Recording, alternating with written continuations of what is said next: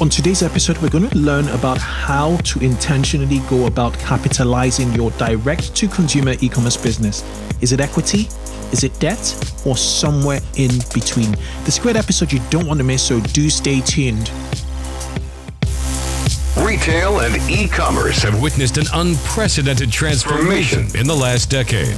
The widespread adoption of mobile technology, social media, as well as the lowered cost of cloud based technology have not only eroded the barriers to entry in retail, but has also led to the rapid rise and dominance of digital native product brands that sell directly to their customers.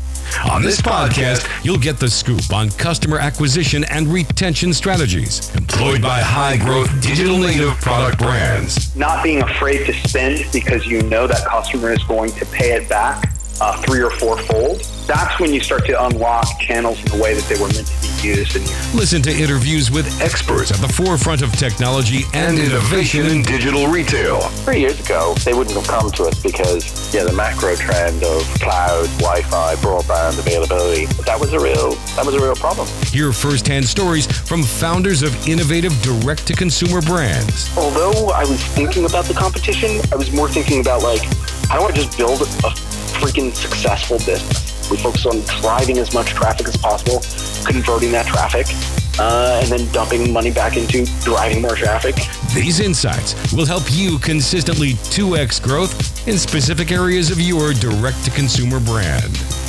This is the 2x e commerce podcast, hosted by Kunle Campbell. Hello, hello, hello. It's Kunle, the host of the 2x e-commerce podcast show. Thank you for tuning in. Um, as usual, um, you turn off every week and, you know, I appreciate it. This is a Thursday and, um, we're talking about finance. We're talking about money, money, money, money, money.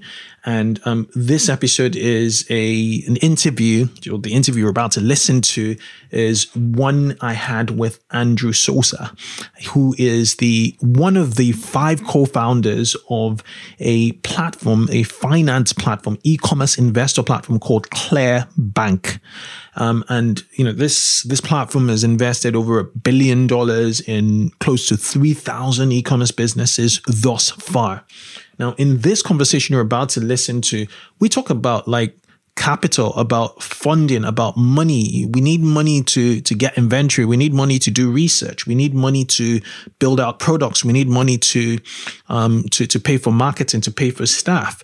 And we're talking about how to actively, how to use sources of finance, sources of money, where to channel sources of money. So, um, would you use debt to finance um, research and development, or would you use debt to finance um, um, like marketing? It's an in-depth episode. Andrew is incredibly um, clever. Um, he is very versed in e-commerce, you know, and SaaS, and um, he you know, and he's he's he's just broad um, when when it comes to like his knowledge base. You know, this guy lived in um in in the in San Francisco in, in the Valley in Palo Alto actually, and um you know he's been in the startup world. He understands the the the finance angle of things as well as the marketing. So it's it's he's a he's a very interesting mind and you know, at the end of this episode, I actually said this is one of the most important episodes um, we've had in 2020 um, because money is very important. And when we talk about growth, it's predominantly how much money is coming in. When we talk about profitability, how much money you're keeping. And yet this episode is important. It's just super important. We talk about working capital, conversion, cash conversion cycles, um, you know, long-term investments, you know, how to you know, get your long-term investments in inventory. Um, he talked, we talked about zero to 100 million. You know, um, a lot of you want to hit 100 million. We're not just talking about hitting your first million or, you know, 10 million. A lot of you are 10 million and you want to hit, you know, um, um 100 million. He talks about the fine blend of, you know, D2C or rather digital, um, you know, media buying versus brand, you know, above the line brand and how to sort of mix all of that. And he likened it to wealth management when you're trying to rebalance a portfolio. He, he was incredible in this um, conversation. I don't want to give too much out, but I think you're going to last or, you know, through the entire, you know, um, episode. I, I think it was that interesting. Anyway, um, before I let you go, um, people, I don't like saying guys anymore because some people think when I mean guys, I really mean, you know, everybody because um, that's how I was raised. But before I let you people go, uh, I want to say that if you have not subscribed to this podcast, um, please subscribe.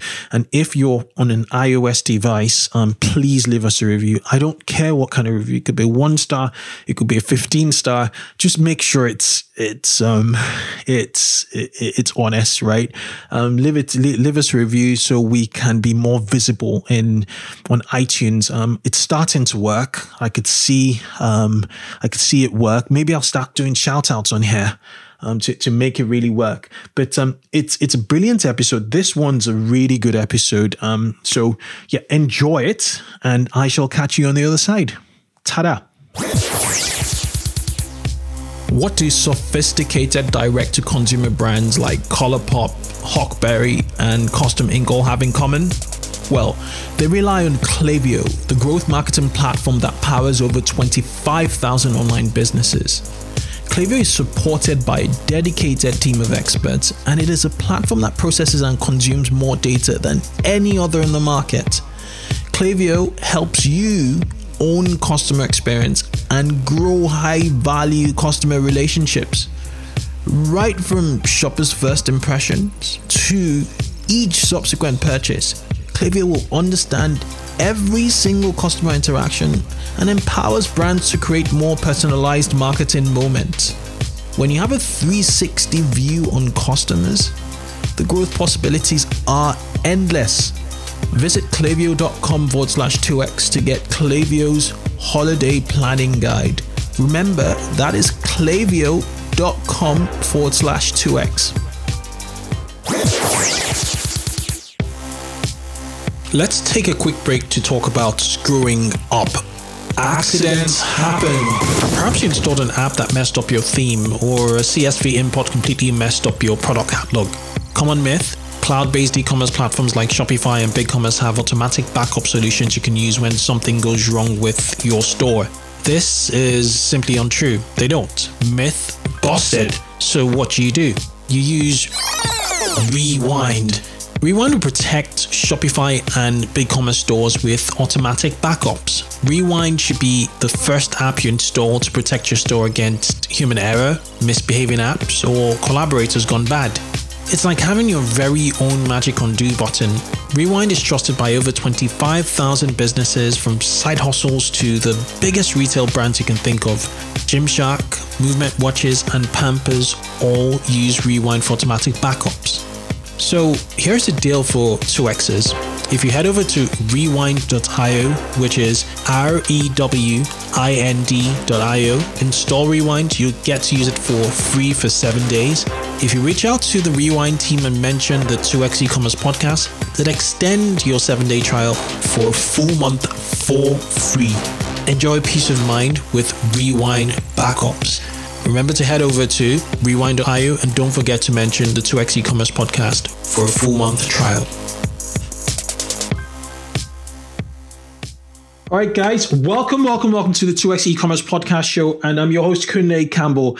This is the podcast dedicated to rapid growth in online retail and the direct consumer selling space. So if you work in marketing at um, an e-commerce business or a founder, I'm going to help you sell more directly to your customers. Now, the way I do it is that every week I interview an expert, a founder at a direct to consumer e commerce business, or a representative from a best in class e commerce SaaS platform. We're focused in helping you listeners grow metrics such as conversions, average order value, repeat customers, your audience size, and ultimately sales. Um, speaking of which, on today's episode, this one is, you know, this is a special one because I have been wanting to, the, the moment the adverts of this company popped up on my Facebook, I went to the Facebook group, to our Facebook group, the e-commerce growth accelerator group, and I asked, you know, members if they knew about the company, and people had a lot of good things to, to say. Anyway, to cut the long story short, this is Clearbanc. I'm, I, am i am here with a co-founder of Clearbanc. His name is Andrew D'Souza, and they're world largest e-commerce investor. They've invested over a billion dollars in over 2,800 e-commerce businesses in the US, in North America, and in Europe. Um, they're high growth. They just fund high growth opportunities. And I love what Andrew just said.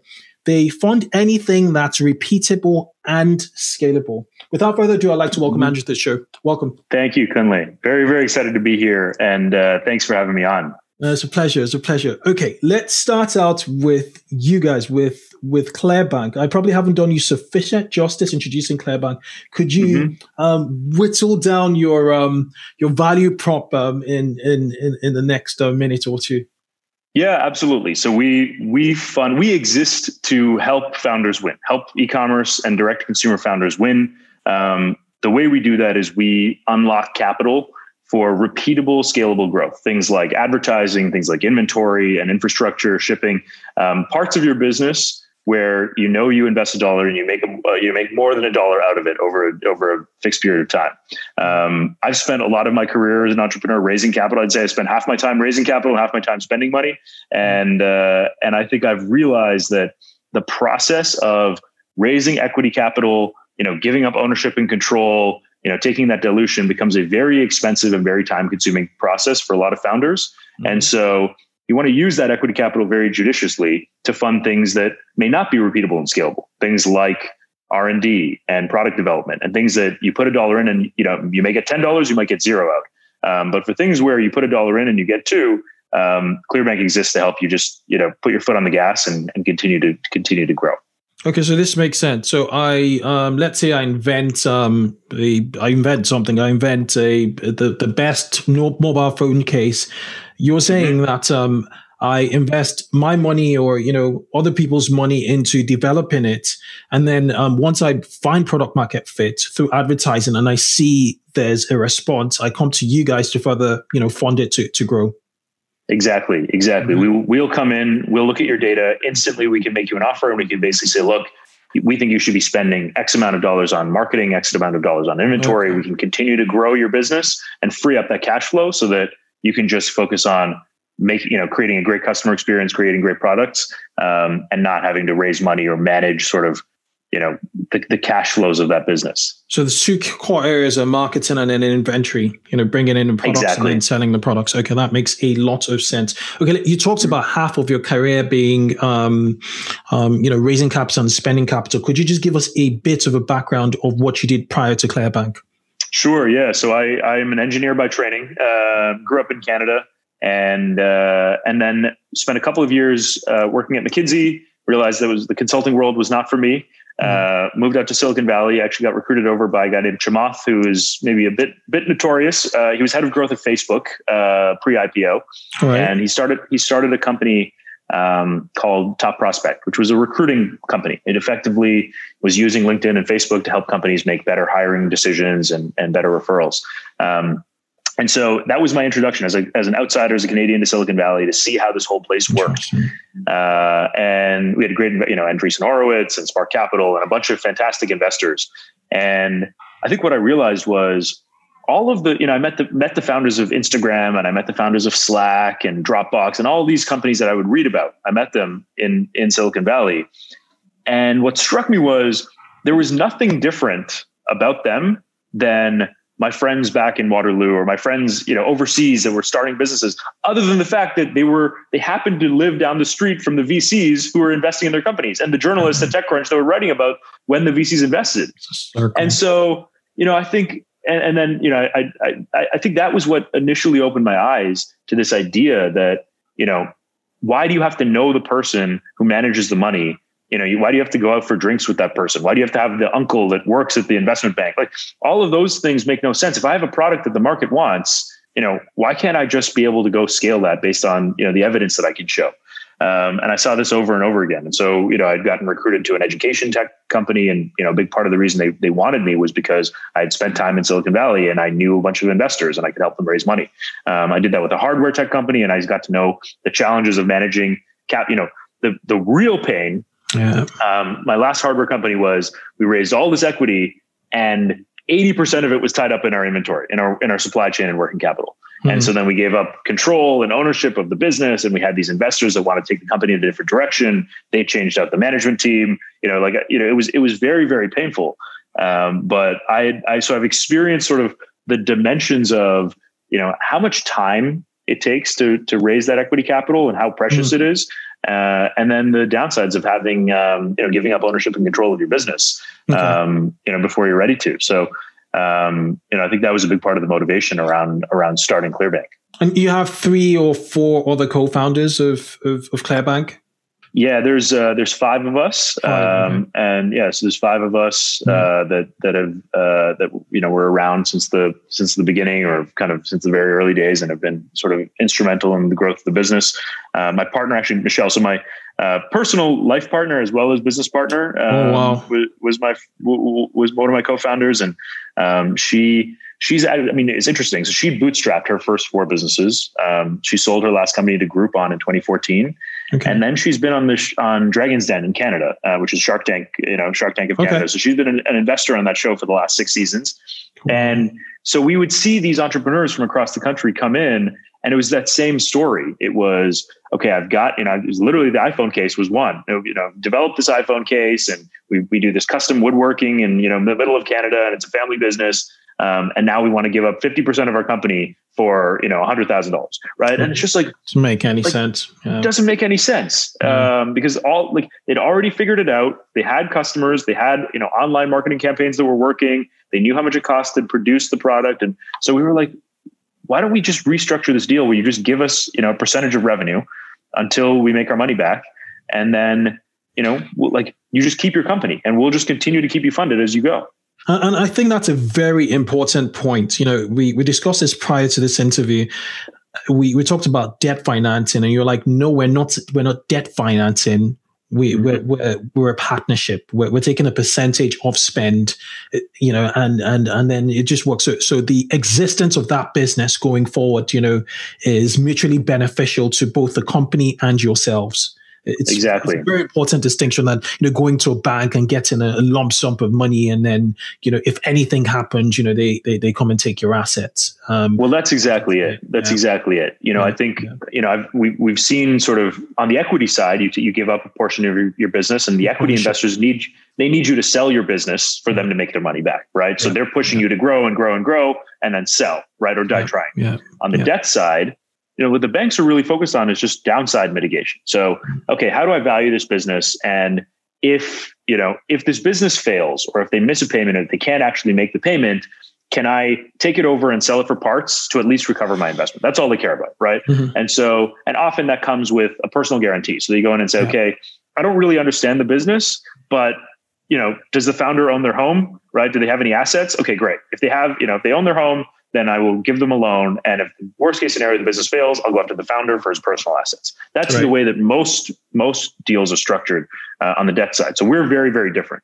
We're I would say we're sort of in between, right? Mm-hmm. So what we we want to be you know equity like in the fact that we let you offload risk right we basically say look we're going to sit in this with you we'll bring you $100000 and we will take 5% of sales until we get 106 back and we'll do that every month right so you just continue to do that um, or you know or you can do it and then in six months you paid us back and then we'll give you another hundred. You can structure it however you want. But the idea is we want to keep your marketing and your inventory budget fully funded um, and we just get paid back as those products sell. Right. Um, and then you know our, our fees are effectively 6% so you're never going to pay us more flat. than 6% okay. more than we've given you. And what about the time frame for, for payment it depends on the, the scale and stage of the business. It's, you know, between six and twelve months okay. is uh, is the duration of when we get paid back. But look, sometimes we're wrong, right? Sometimes a company's revenue is looking like it's growing really quickly, and then it ends up tapering off, and so it takes more than twelve months. Sometimes we're wrong the other way. You know, sometimes the rev, you know we we fund a company, they they they invest in a marketing campaign, it takes off, and you know they pay us back in four months. Um, but they've got a business that's twice the size as, as it was, you know, when we first invested. Exactly, exactly, and they've only paid us that six percent. And then it's all tech driven risk profiling.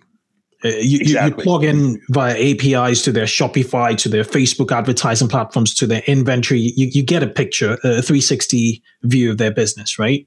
Exactly. Yeah, it takes a few yeah. minutes to sign up. You just connect your online online um, accounts.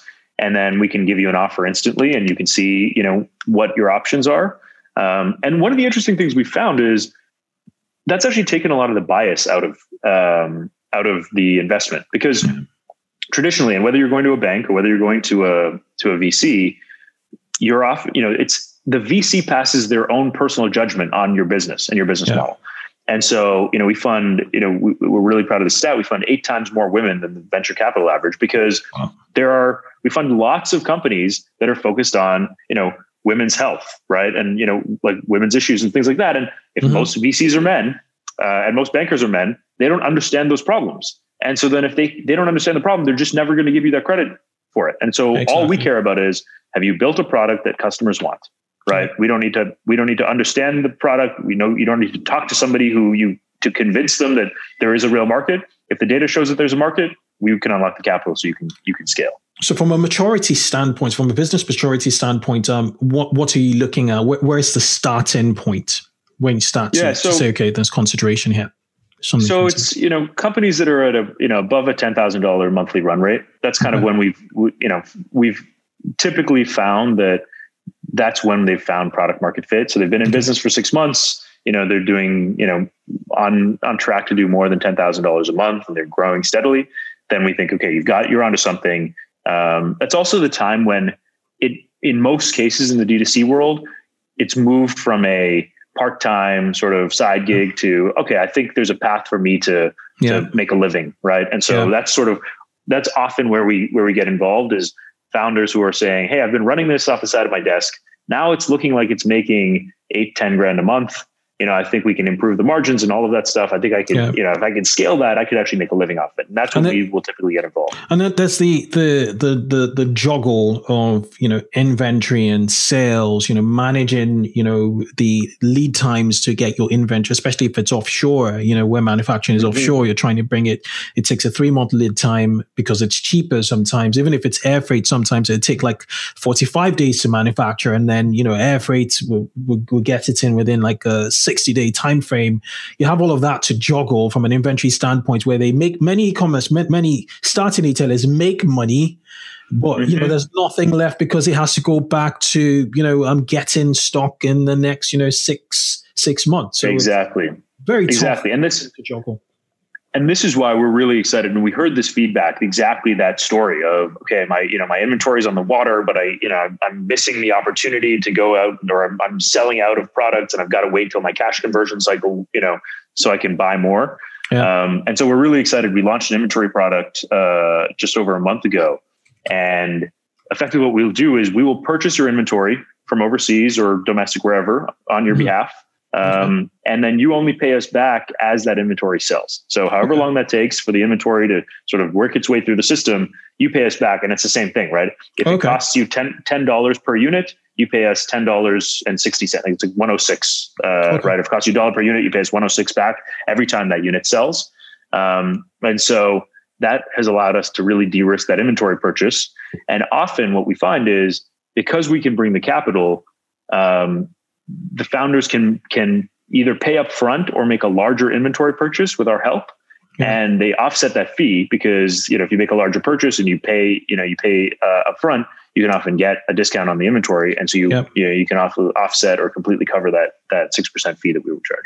Super interesting because when I found out about you guys, you it was like the the the the value proposition at the time was um you know fund your Facebook your your your ads you know your ads. Yep. So it's it's great to see the expansion into inventory because that's another major pain um in, in running an e-commerce business. Exactly. Exactly. Okay. And that's you know that's what we we think about um, we want to use data to help make lives easier for e-commerce founders. And so, mm-hmm.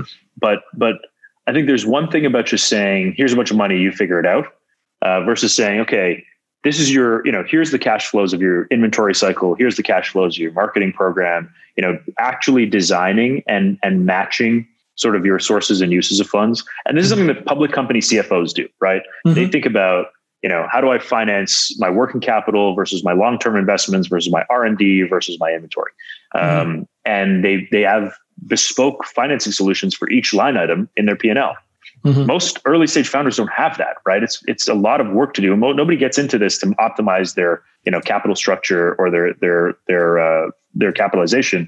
So we just want to make that very easy. We want to give early stage founders and e-commerce founders the same tools that a public company may have access to.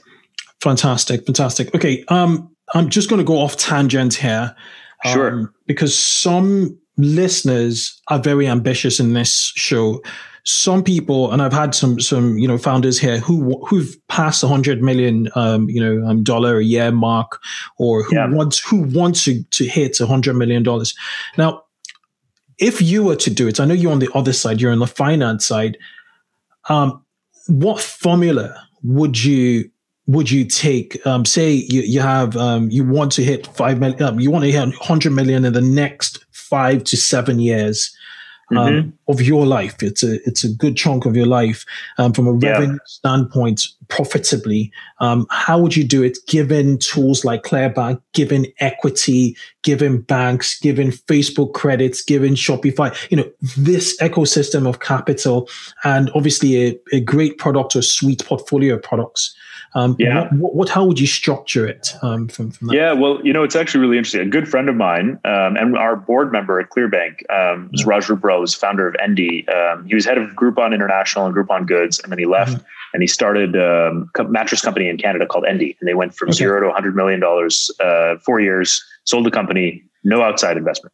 Um, and uh, and look, I think the way that they were able to do it was, you know, I think you you have to there one i think you have to commit to this sort of omni-channel like they were everywhere right like okay. if i think through that like they they wrapped the streetcars and bus stops. They wrapped you know they you know they had the billboards. Then they they took the online channels. They were on tv they were they repurposed their tv ads for online. Like they were not you know i think that this is one of the areas where a lot of d2c founders think they can sort of thread the needle um, and optimize and optimize and optimize. And i'm just going to go on facebook. And then you know once facebook yeah. is perfect then i you know, like like for you to really get those benefits, you have to be omni-channel. You have to test constantly, constantly be testing and pushing the envelope because the way that you sort of jump from, you know, 1 million to 5 million to 10 million is you find those next, you know, is are you on Snapchat before everybody else is? Are you on TikTok before everybody else is? Are people seeing you on TikTok yeah. and purchasing on Instagram? Like, yeah. you know, are, are you then out of home? Are you on the podcast? Like all of that stuff,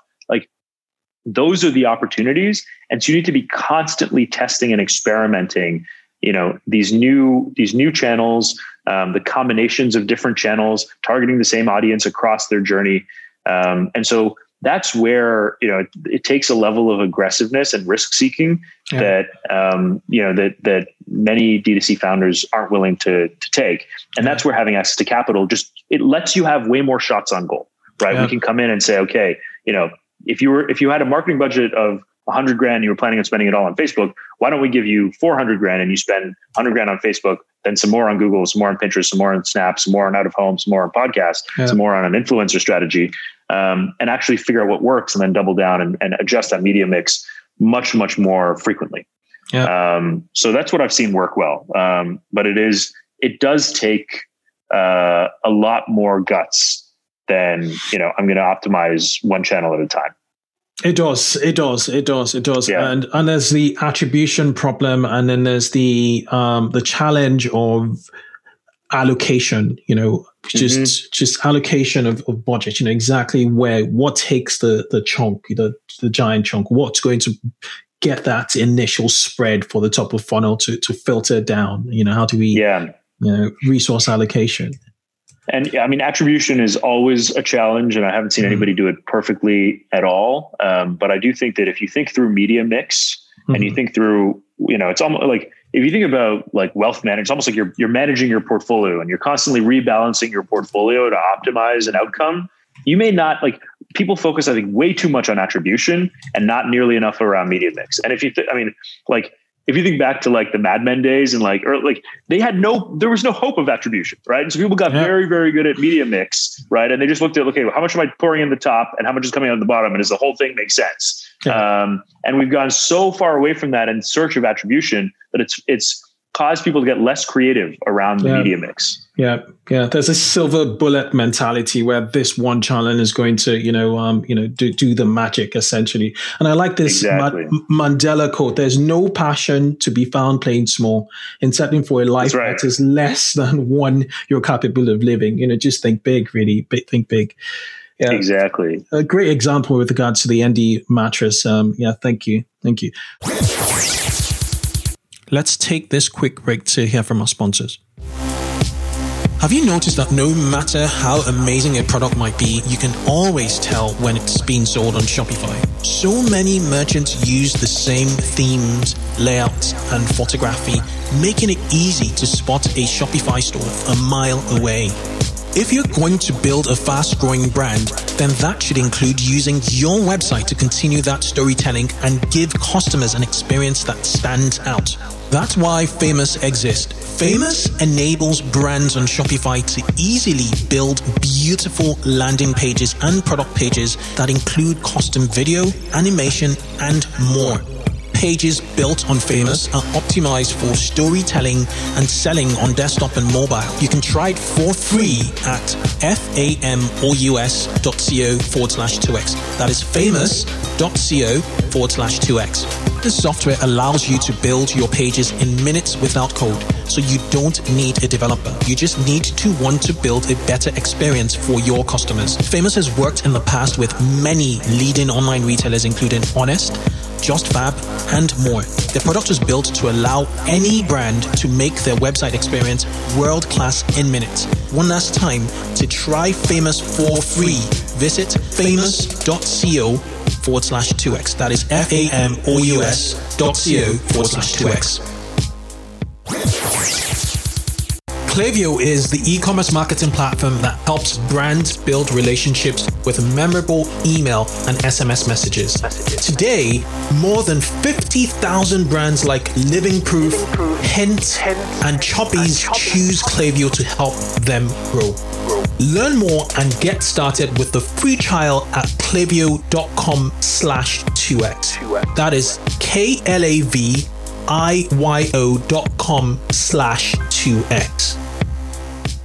Okay, um, so there's Clearbanc um, in in this funding ecosystem, and then there's the uh, I know of Shopify credits, I know of um, mm-hmm. Facebook ads credits. Um, for your best in class clients, you know, um, customers, you know, utilizing Clearbanc to to the max and seeing the dividends off the back of their strategy and the the the, the right use of capital. Um, how are they playing with with other credit sources? Are they are they using other credit sources, or w- what would you advise? You know, would you use Clearbanc? I know it's a biased question, but you yeah, have yeah. access to data, um, and, yeah. and, that's why I asked for the best in class. How are they utilizing, you know, um, opportunity capital, um, access to capital? across the yeah board. no we i mean we encourage our, our customers you know if they if they do have access uh, to to different sources i think it's it's just important for them to understand the um, what are the what are the implications like what are the uses of, of funds right? And so you know if you have you know a, a you know a low interest get a credit card or something like that um, how are you going to use that? What are, what are the terms associated with it? But then also it's not just sort of amount and cost of capital. There are you know are you signing up for financial covenants right? Are they encumbering the business? Are you signing up for a personal guarantee? It's really important for you to understand that because if if a lender or a bank is not taking any risk on you then obviously you know they're going to charge you a lower rate because they know that you know if things go sour that that, that they are going to take over the business or they're going to take come after your assets and things. Um, and then in terms of you know Facebook, Google, you know Facebook, Google, Pinterest, we have um, we've got great relationships across every advertising platform and channel.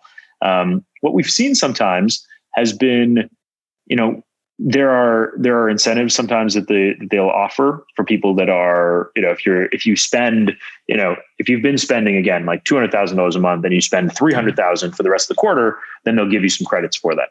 Um, we can help you achieve those right and so those are some of the areas where sure. you know they come in and they say hey Clearbanc like you know we have an opportunity Facebook put this incentive in front of us we think we can yeah. capitalize on it um, so we've definitely done that a few times as well. Yeah. Um, so that's that's uh, yeah. So so we're you know yeah.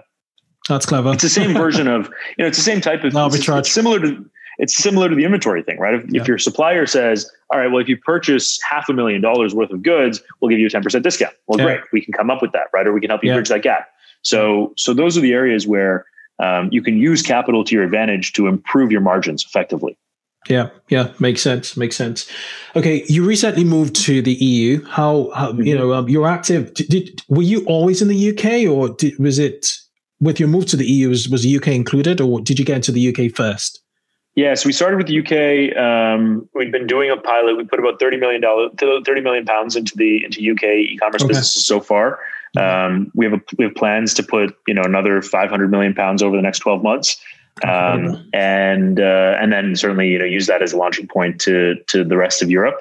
Um, but yeah, we are. You know, I think if I go back to sort of my original story of spending time in Silicon Valley, I think as hard as it is for entrepreneurs to raise capital in you know in Silicon Valley and in, in the US, um, it's just an order of magnitude harder everywhere else, right? And so you know, if you're just a little bit removed from, and certainly if you're close to London, it's a little bit easier. Um, 70% of the capital we put out in the UK is outside of the London area. Um, wow. And so, yeah, you know, it's a lot of founders that, yeah, you know, that oh, have no. great ideas and yeah. see, see a lot of, uh, see a lot of opportunity and potential, but may not be plugged into, you know, the, the, uh, the banks and the, or the exactly. venture capital.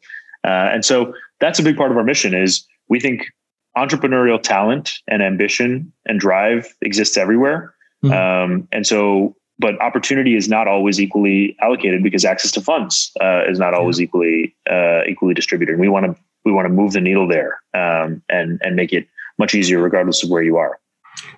How does the UK compare to the US from your initial you know investments? What what kind of businesses are you funding? What, you know, um, it would be interesting to find your to see to, to to to get your perspective thus far. Yeah, it's um, you know, it's not not as different. I think I think what's happening is there is a there is a you know UK there's a European equivalent to most of the big direct to consumer brands yeah. that we find in in uh, in the US. There's there's the equivalent in in every country really, and you know I think from a investor and even from a founder standpoint, they may not, you know, they may not want to go. And the UK is obviously a massive market, um, but I, I, mean, I even look at this in Canada, for example. You know, building the and you know this is why this is why Raj didn't raise outside money for Endy because mm-hmm. He didn't plan on building the bit brand outside of Canada. He was building a Canadian branded company. You know, he knew the market opportunity and the market size, and he owned the whole thing.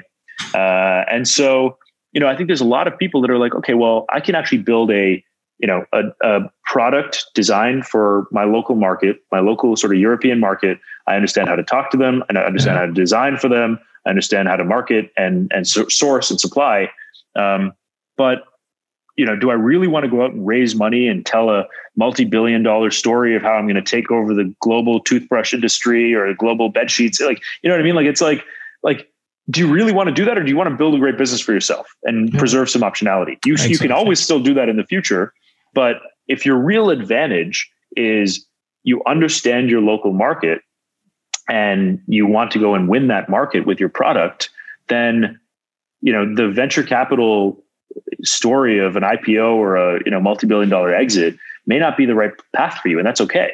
Mm-hmm. Yeah, true, true, true, true, true. Makes sense but there's there's that local market dominance you you you know mm-hmm. you strive for and you you achieve you know eventually exactly with, with, good timing and you know the access to capital and doing the right thing really and that's and that's really where you know that strategy around media mix can really pay dividends yeah. because then if you if you get you know the out of home and you get the TV and the radio and the online and the direct mail you get all of this stuff so that you're really building a brand mm-hmm. right with this media mix you can you can much more easily build that brand if you're targeting a geography than if you're trying to spread yourself super thin globally how do you build that that that that i know this again outside of the scope of this you know interview but how do you build that team you know that superstar team that understands omni-channel marketing in the real sense of it you know from direct to tv radio and you know digital mm-hmm. how, how do you get that coherence? I, I, know you know a few brands that are doing yeah, this yeah. well. Uh, you know, where do you start? How do you start to get people to see beyond Facebook, beyond Google, beyond Facebook and Google? You know, the giants in, in digital. Yeah. Yeah, I mean, I think it's been really, you know, we've seen some great people that have come from traditional media sort of reinvent themselves for the D2C world. Mm-hmm. Um, and we're increasingly seeing, you know, hires that are coming out of yeah, you know, traditional media companies that are really struggling, um, or media agencies but are moving into D2C and they just understand sort of that brand marketing dimension that performance marketers and demand gen, you know, they're they're really focused on the analytics, which is an incredibly important exactly. component, yeah. um, but are often sort of you know light on the on the brand side. So look, the, the perfect unicorn is somebody who, who can tell a brand story, um, but also can get deep in the analytics. Often you need to have you know a, a diversity of skill sets um, because because it's just very hard to, to to find people that can live in the weeds and in the analytics, but that can also lift themselves up and tell the story in a cohesive way. And and even more importantly, understand how that story needs to con- needs to be conveyed through all those different media right um, uh, because sort of a long form looks very different than an online you know mobile exactly. focused thing looks very different than a pre-roll looks very different than a podcast yeah. like there's all of those different things that um, that are are you know it's just a, it's a real challenge um, yeah ch- channel so, yeah. yeah yeah, channel specific stories. You're, you're spot on. I've seen you know bigger CPG brands make the mistake of using TV format format uh, the, the, TV ads in in Facebook. You know, it, right. just no connects there with audiences. If if that makes yeah. sense. Um, yeah, makes sense. All right. Um. So yeah, I, really want to talk about trends, you know, um, in, in e-commerce from from a Clearbanc point of view. Um, what what what's in, in the D2C space um, across the board, where, you know, what trends are you, what big trends are you seeing? Uh, what can you see beyond 2021? You know, where are we going as an industry in the direct to consumer space? Yeah, I mean, look, I, I think um, it's old news now that that uh, COVID has created uh, has accelerated e-commerce, you know, across the board, right? Mm-hmm. People that were never planning on buying anything online are now forced to. Um, I think what what has probably seen the biggest increase in adoption has been things like consumables.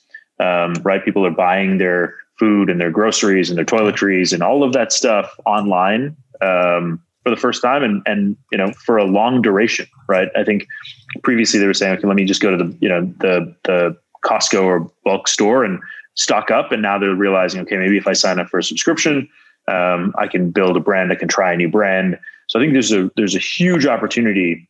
Are they doing this on Amazon or um, or direct to consumer e-commerce um, you know stores like um, Shopify stores? Yeah, I mean, look, I, I think certainly on Amazon, right? And Amazon mm-hmm. has, has has done a lot, but I think for certain categories, um, Amazon is quite daunting for people, right? To be like, okay, what do I, you know, there's too many options. Um, and so I think there's a real opportunity for direct to consumer brands and founders to reshape consumer habits. Um, because there's there's just this dislocation in consumer buying behaviors, and it's going to continue, right? It will continue as long as we are sort of working from home and and and you know, and in sort of some semblance of lockdown. Um, that you can actually dislodge the you know the P and G equi- you know equivalent in your category yeah. um, with a unique message, unique value proposition, targeted well, and you know it's it will take time, but mm-hmm. there is there's really for the first time a an opportunity for I think direct consumer brands. Um, and I think I'm I'm particularly excited about consumables. Mm-hmm. Um, and you know, I think I think you know the food and beverage and health is probably even more unique because people will like you know if it's probably very hard to, to change people's razor blades or toothpaste, right? Like people yeah. are going to do it and you can, you can certainly do that. And if you can win somebody, you've got a customer for a very long time, which is why, mm-hmm. you know, those, those companies invest a lot. Um, it's probably not that hard to get somebody to try a new snack, right? Mm. Like, you know, or a new beverage or something like that. Beverages are maybe a bit harder on the shipping side, but like it's probably not as hard. So I think those are, those are very interesting, uh, interesting opportunity or new dog food, right? Like those kind yeah. of things, you know, like those are the types of things that, um, we're seeing really, I think pet as a category is also very interesting because a lot of people got mm. pets. Uh, you know, a lot of people who are stuck at home got their pets, exactly. and now we're seeing an explosion in that category because people have pets and now they want to feed them and play with them and make them healthy and you know like toys and and you know did beds and accessories and things. So we're seeing a, a huge boom in in uh, in the pet category overall. Uh, and what I'm picking from this is this subscription opportunity e-commerce is unlocking. Um, CLV is going to be maximized. So the the viewpoint of e-commerce initially was, you know, where you'd buy your next monitor or your TV. They were one-off purchases for a large mm-hmm. part. And from what you're saying with pets, food and beverages, you know, consumer packaged goods, and consumables in in general, you know, they're inherently things we buy regularly. And once you put it on auto on a subscription, you just, you know, you get yeah. it when there's that convenience bit, you know, there. Exactly. And I think, look, the real advantage of direct to consumer is that you establish a relationship with the consumer. Mm-hmm. So even if you're selling a, you know, single SKU, big ticket product, I think it's, it's, you know, it's almost your responsibility. I mean, it's your opportunity to establish a relationship with that consumer and figure out how you can continue to meet that consumer's needs. Right. Yep.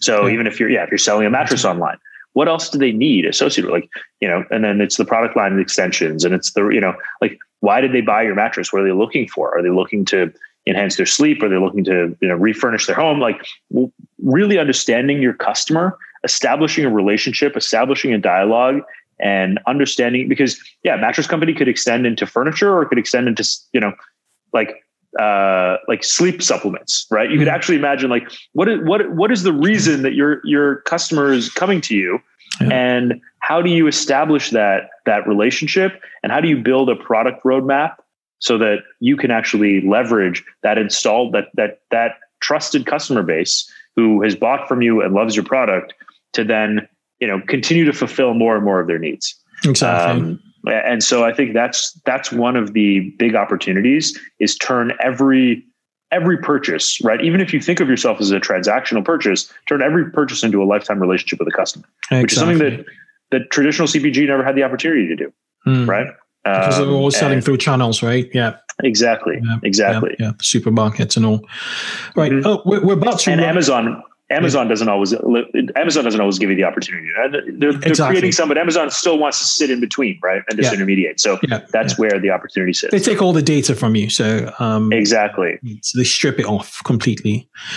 Exactly. And sometimes just create their products to to to, to rival yours. So wrapping right. up, wrapping up um, do you fund amazon businesses or uh, do you strictly fund um, you know um, direct to consumer e-commerce businesses yeah, so we, we will fund all online businesses. We we actually encourage companies to go omni-channel, right? I think it's okay. like you know, so so you know, it's important to to to be on Amazon because there are there are going to be customers who who find you on Amazon, mm-hmm. um, and you know, so you want to capture that that inherent demand. Um, but often, what will happen is people will search something, they'll see your product on Amazon, then they'll they'll Google you, they'll search your site, and then they'll buy it from you directly. So there's all kinds of like it's important to be everywhere the customer is, right? I think that's basically our our recommendation is put your product everywhere your customer could be, um, and just try and establish that relationship with your brand out there. Um, and so so when we find Amazon only brands, we really encourage them to build a direct channel. Uh, when we find direct customers, you know, we often encourage them, uh, for the most part, to also be listed on Amazon, um, just just to be able to build that uh, that that you know awareness and customer base. Okay, Andrew, I'm going to let you go, but before I let you go, I have a lightning round. I'm going to ask you five questions, and if you use a single sentence to answer each of them, it'd be brilliant. Okay. Okay, ready? Let's when, try it. Okay, fine. Um, what advice? What advice would you give to yourself five years ago? Don't uh, don't overthink things. Okay. All right. Yeah. Um, what two things can't you live without? Uh, what can't I live without? My my AirPods um, mm. and uh, and my notebook, my Clearbanc notebook okay. is uh, yeah exactly. So, what book are you currently reading? I just finished 1984, uh, which yeah, I have not read that. In a, I have not read that in a long time. It's very, it feels very uh, appropriate for the times we're in right now. Very, very appropriate. yeah. All right. Um, what's been your best mistake to date? By that I mean a setback that's giving you the biggest feedback. Hmm. Uh, it was probably you know we we we had a terrible board meeting for my last company in which they they basically wiped out the entire management team and I found myself Whoa. without a job. And and then I realized I don't want to have to give up board control and I, you know, like for inventory capital, really. Uh, and so that was a good that was a good learning moment fascinating and that led to to what you're doing now empowering exactly. so many businesses okay okay so if you could give a you could choose rather a single book or resource that's made the highest impact on how you view building a business and growth which would it be hmm. oh there's so many i I love Ray Dalio's principles, but I'm going to give one that's less obvious. Uh, there's a there's a there's a book called Lucky or Smart uh, hmm. by uh, by a guy named Bo Peabody, and uh, it's like a 50 page book. It's a super short book. Okay, sold his sold his business in in uh, in the tide of the dot com boom, and it's very very interesting. So um, I won't give away the whole book, but but Lucky or Smart, Bo Peabody is a great um, one. I'm on the Amazon. I, um, okay, so Andrew, I have to say that this interview has got to be one of the most important interviews I've carried out in 2020 um, first of all, the way you have you just answered the questions, your just your vast knowledge, number one, just the the the expertise and the purpose of your business. Um, capital is very important, and um, yeah, where you guys are coming from, you know, just well done. Thank you so much for for making this this interview. I appreciate that, Kunle. No, we're you know we're still on a mission to help more founders win and be successful. And so, anytime we can, any any any insight or, or feedback we can give, we're more than happy to. Appreciate awesome. you having on, having me on. Awesome. awesome. Okay, so um, for those of you listening, it's Clearbanc. That's C L E A R B A N C dot com. Um, are you most active on any channels? You know, for for people who want to just you know follow what you guys are doing. Yeah, yeah. You can follow me. I'm Andrew D'Souza on Twitter. Or we're just at Clearbanc on Twitter or Instagram. Um, okay. That's the, or you can find me on LinkedIn um, and uh, and follow any other thoughts for okay. sure. You just got a follow from us. Okay, thank you so much, and you. Um, Fantastic. Um, cheers. Appreciate it.